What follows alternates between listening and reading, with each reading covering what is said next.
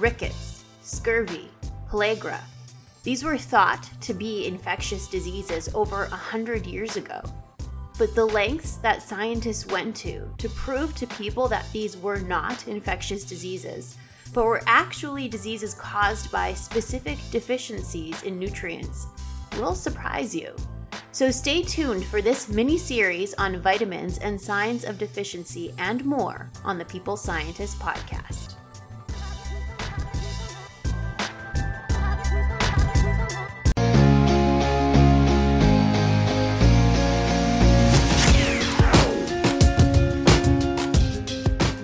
Listening to The People Scientist, the podcast dedicated to helping us optimize our health with the latest scientific findings on nutrition, health, and medicine. I, your host, Dr. Stephanie Caligiuri, a nutritionist, physiologist, and neuroscientist, will be here with you every single week, bringing us information to ignite our thinking to help us be one step closer to the healthiest we can be.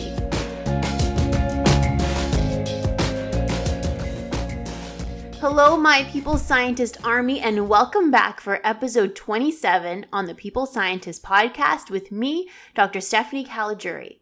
I hope you are all having a great day so far. So let's kick off your day or end off your day, depending on when you are listening, with some scientific knowledge so that you leave today feeling more knowledgeable and empowered because of it. Today, we are doing a listener request episode.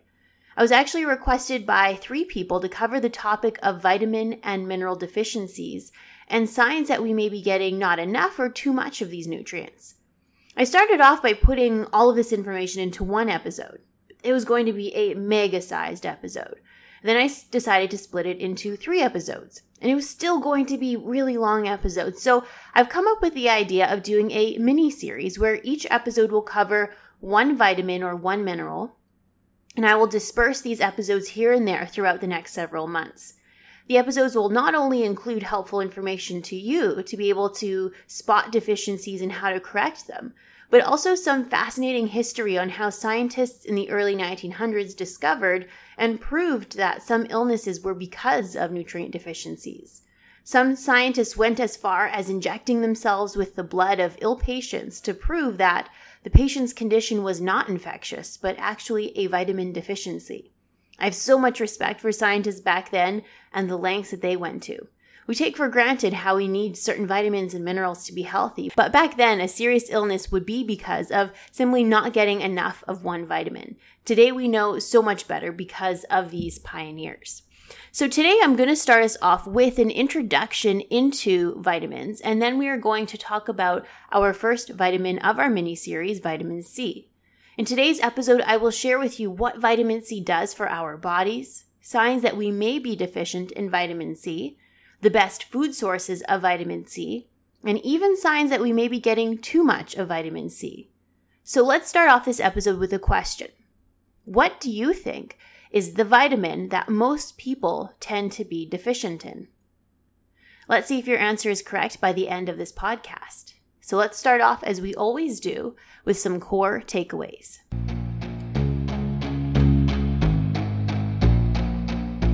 Vitamins, by the meaning of their name, mean that they are vital for our health or necessary for us to ingest them from our diet. Our body cannot make them.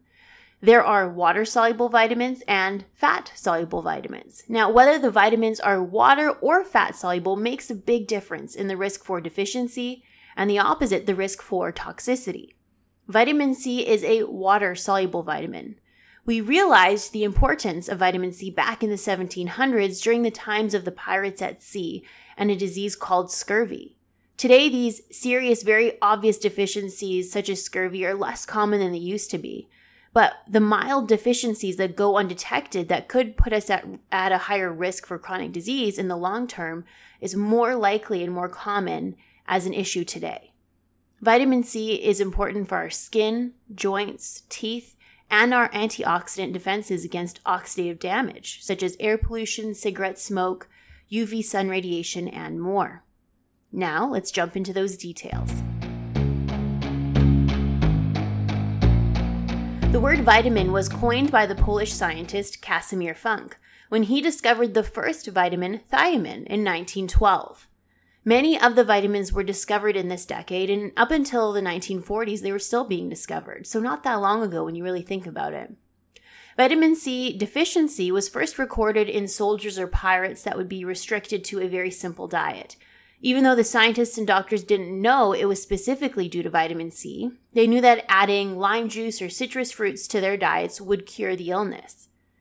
Another way that scientists found out certain vitamins were necessary for our health were through animal studies. The scientists would observe the health of animals if certain foods or nutrients were eliminated from their diet. The interesting thing is, scientists couldn't induce vitamin C deficiency in dogs even though they eliminated vitamin C from their diet. It was then that they realized that dogs make their own vitamin C. A third way that scientists proved vitamins were necessary for our health were through some unethical clinical trials, unfortunately. There are some trials published that we can't access online anymore, but I remember reading them from the library at my university during my bachelor's degree in nutrition. For example, in the late 1800s and early 1900s, prisoners who were jailed for committing serious crimes would not necessarily be granted basic human rights anymore and would be the subjects of certain clinical trials. For example, I remember reading a study that, in order to prove that vitamin E was essential for health, a group of men that were prisoners were provided a diet extremely low in vitamin E every day. It was noted that these men stopped producing red blood cells and their current red blood cells hemolyzed or burst, and the men became weak and unwell.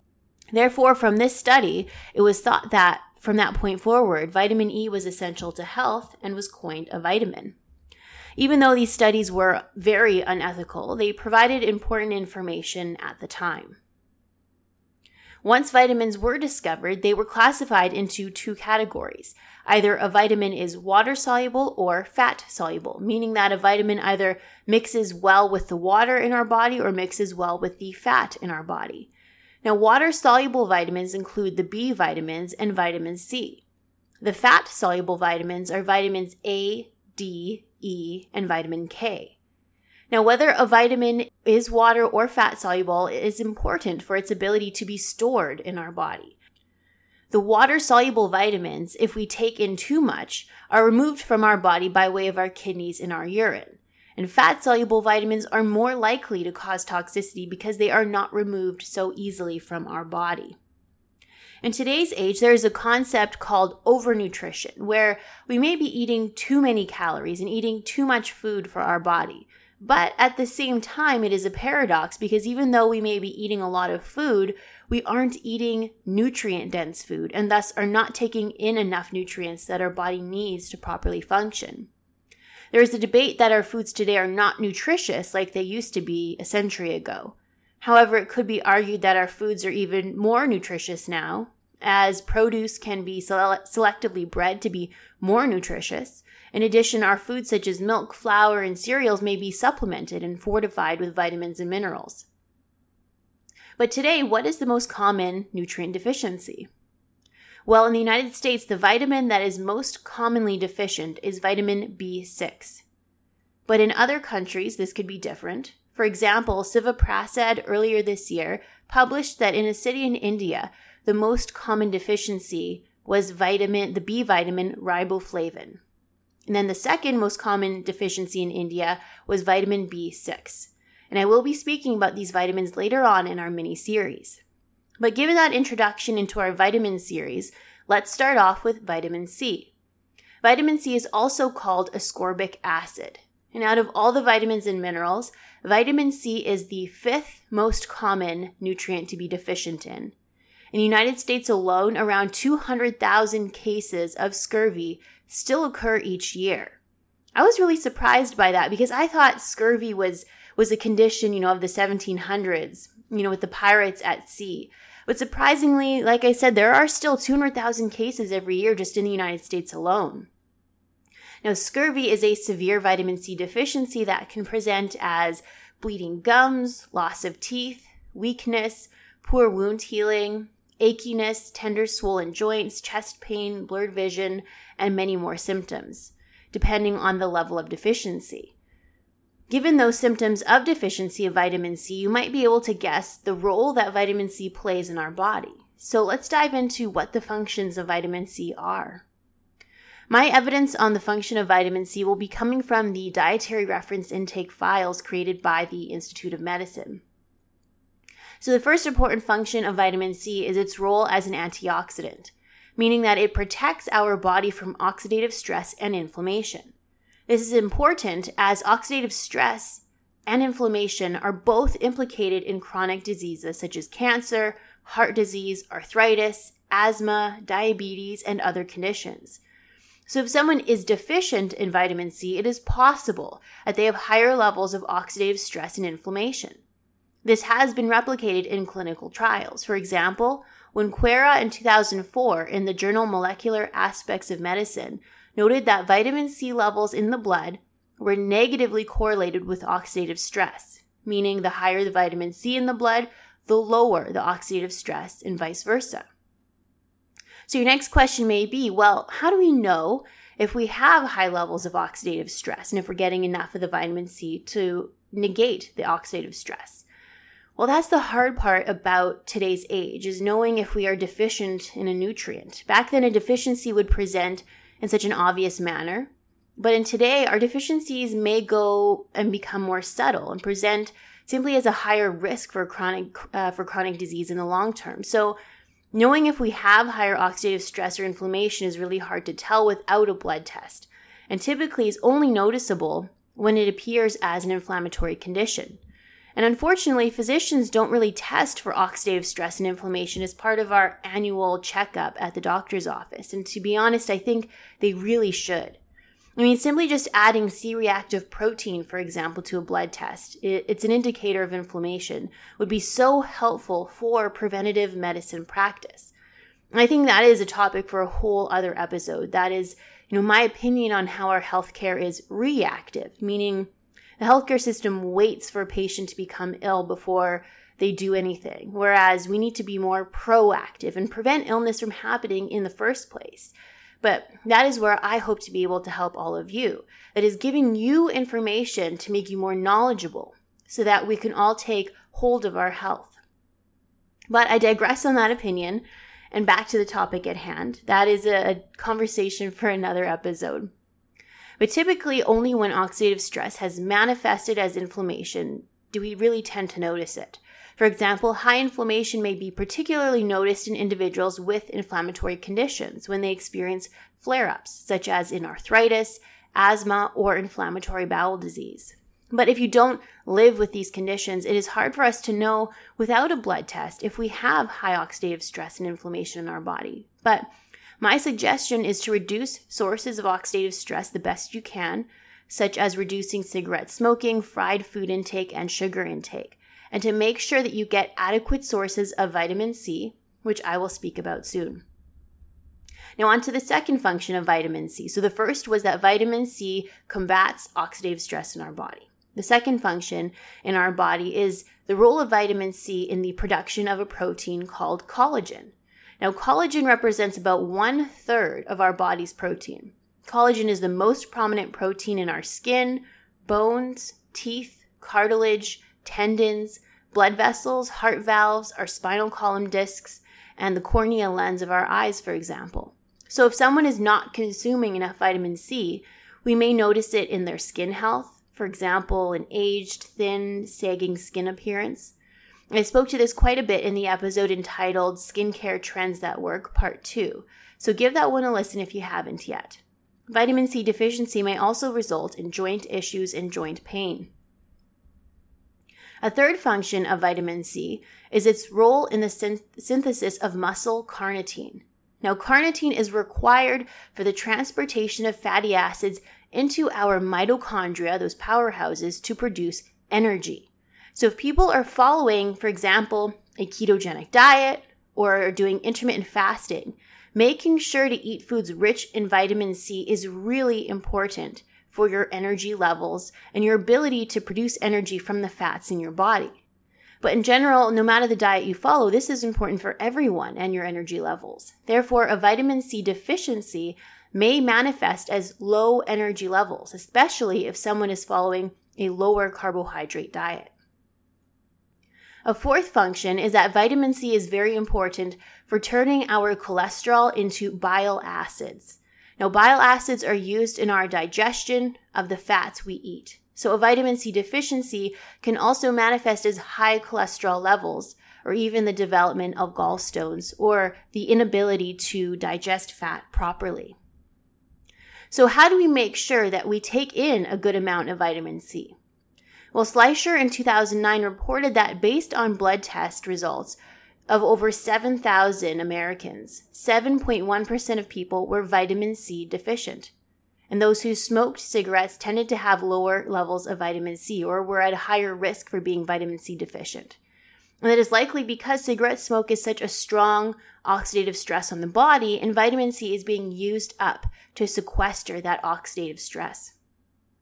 Johnston in 1998 showed that over 30% of people had vitamin C depletion in their blood test, meaning that they had suboptimal levels of vitamin C. That's huge. It's almost one third of that population. So that could mean that potentially almost one third of us listening to this podcast right now could have less than ideal levels of vitamin C in our body. That means a reduced ability to combat oxidative stress, reduced ability to produce collagen, that important structural protein in our body. That could mean our reduced ability to generate energy for ourselves. And that could even mean a reduced ability to produce bile acids and have higher cholesterol levels. And the reason why we could be deficient in vitamin C is because Naidu in 2003 in the Nutrition Journal detailed how vitamin C is not stored well in the body. It circulates in the blood, yes, but it's used up in the tissues quickly, and any excess that is circulating around is excreted in the urine by the kidneys. As a result, that is why vitamin C needs to be consumed regularly so that we can maintain adequate levels. We can't just eat healthy for a few days and then poorly for a few days. Our vitamin C will become depleted rather quickly. So the recommended dietary allowance for vitamin C is 90 milligrams for men, adult men, and 75 milligrams for adult women. That can be easily obtained. To put that into perspective, half a cup of sweet red pepper provides nearly 100 milligrams. One medium orange provides 70 milligrams of vitamin C. Half a cup of strawberries provides 50 milligrams. So it's easy to meet that vitamin C requirement. We can also apply vitamin C creams to our skin in order to promote skin health. And I spoke to this at length in my episode part two on the skincare trends that work. But we can't just apply vitamin C topically, we also need to make sure to eat it in our diet. However, it could be argued that these guidelines for the recommended amount of 75 and 90 milligrams per day to consume were meant to prevent serious diseases like scurvy. But what about what amount in order to prevent, for example, inflammation or to maintain joint health or to have optimal energy levels? Do we need more vitamin C? For example, in my episode all about high blood pressure titled The Silent Killer, I mentioned a meta analysis that looked at vitamin C supplementation and its ability to lower high blood pressure. They had noted that a median dose of 500 milligrams per day of vitamin C was able to effectively lower blood pressure. In 2011, Peregoy noted that those taking vitamin C supplements had a reduced risk of developing knee osteoarthritis. But unfortunately, vitamin C supplementation did not help with reducing the progression of osteoarthritis once it was already diagnosed. But there could be some benefit to supplementation for prevention. So then the important question is if we are going to take more above the recommended amount, can we take too much vitamin C? Well, in general, it is hard to reach too high of a level of vitamins with food alone. But if taking supplements, then it is possible to reach toxicity. The tolerable upper intake level of vitamin C is set at 2,000 milligrams per day. And symptoms of too much vitamin C include, for example, stomach upset, diarrhea, and nausea. Now, to exceed that amount of vitamin C, 2,000 milligrams with food alone, would be very difficult. For example, you would have to eat 10 cups of sweet red peppers or nearly 30 oranges to get over 2,000 milligrams. So the risk really comes with taking supplements. But because vitamin C is water soluble, it is thought that the excess would be removed by the kidneys. So it is not giving as high of a risk, for example, by comparison to the fat soluble vitamins that stay in our body for a lot longer. But if you can stay below the 2000 milligrams per day with food or supplements, then it is thought that there are no serious negative side effects. And you know, with me, my recommendation is always to have a really solid foundation with your diet first making sure that you're eliminating, you know, any of those harmful negative foods like the the fried or fast foods and the high sugary foods and to make sure that you're getting a lot of fruits and vegetables. And then if you want a supplement to consider that on top of an already healthy, well-balanced diet. So that is a wrap, my people scientist army. That is the first episode in our mini series on vitamins and minerals and how to spot a deficiency and how to avoid a deficiency. I was really surprised today to find out that scurvy is still a condition that is plaguing the United States. You know, I thought scurvy, you know, severe vitamin C deficiency was something that happened back in the 1700s, but today there are still 200,000 cases in the United States every year. Vitamin C plays a really important role in the defenses against oxidative stress and inflammation. Vitamin C plays a really important role in our skin and joint health as well as energy production from the fats we eat. And vitamin C is also really important for the maintenance of healthy cholesterol levels. So please do make sure to get an adequate amount of vitamin C every day. For example, eating sweet red peppers, strawberries, oranges, green leafy vegetables, etc. These are all great sources of vitamin C. And make sure to eat these regularly as vitamin C does not stay stored in our body for very long.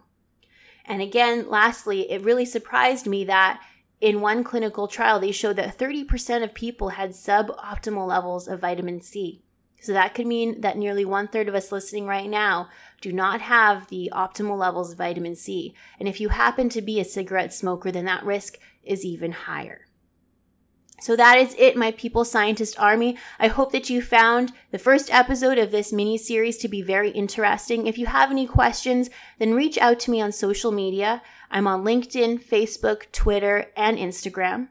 And make sure to follow me on social media because I like to give little tidbits of extra information throughout the week on the week's topic. And I also like to post things about my life as a scientist in the lab. So Make sure to follow me. And if you're enjoying the podcast, then please share with a friend or family member or coworker the podcast and let them also become a part of the People Scientist Army. So I hope you all have a very healthy week, and I will meet you back here next Sunday, the same time and the same place on the People Scientist podcast. Bye for now. I am a scientist simply sharing scientific evidence. Some of the clinical interventions I discuss are not appropriate for everyone. Before making any changes to your diet or lifestyle, please do consult the advice of your physician or dietitian. My opinions expressed here do not necessarily reflect those of Mount Sinai Hospital and its affiliates.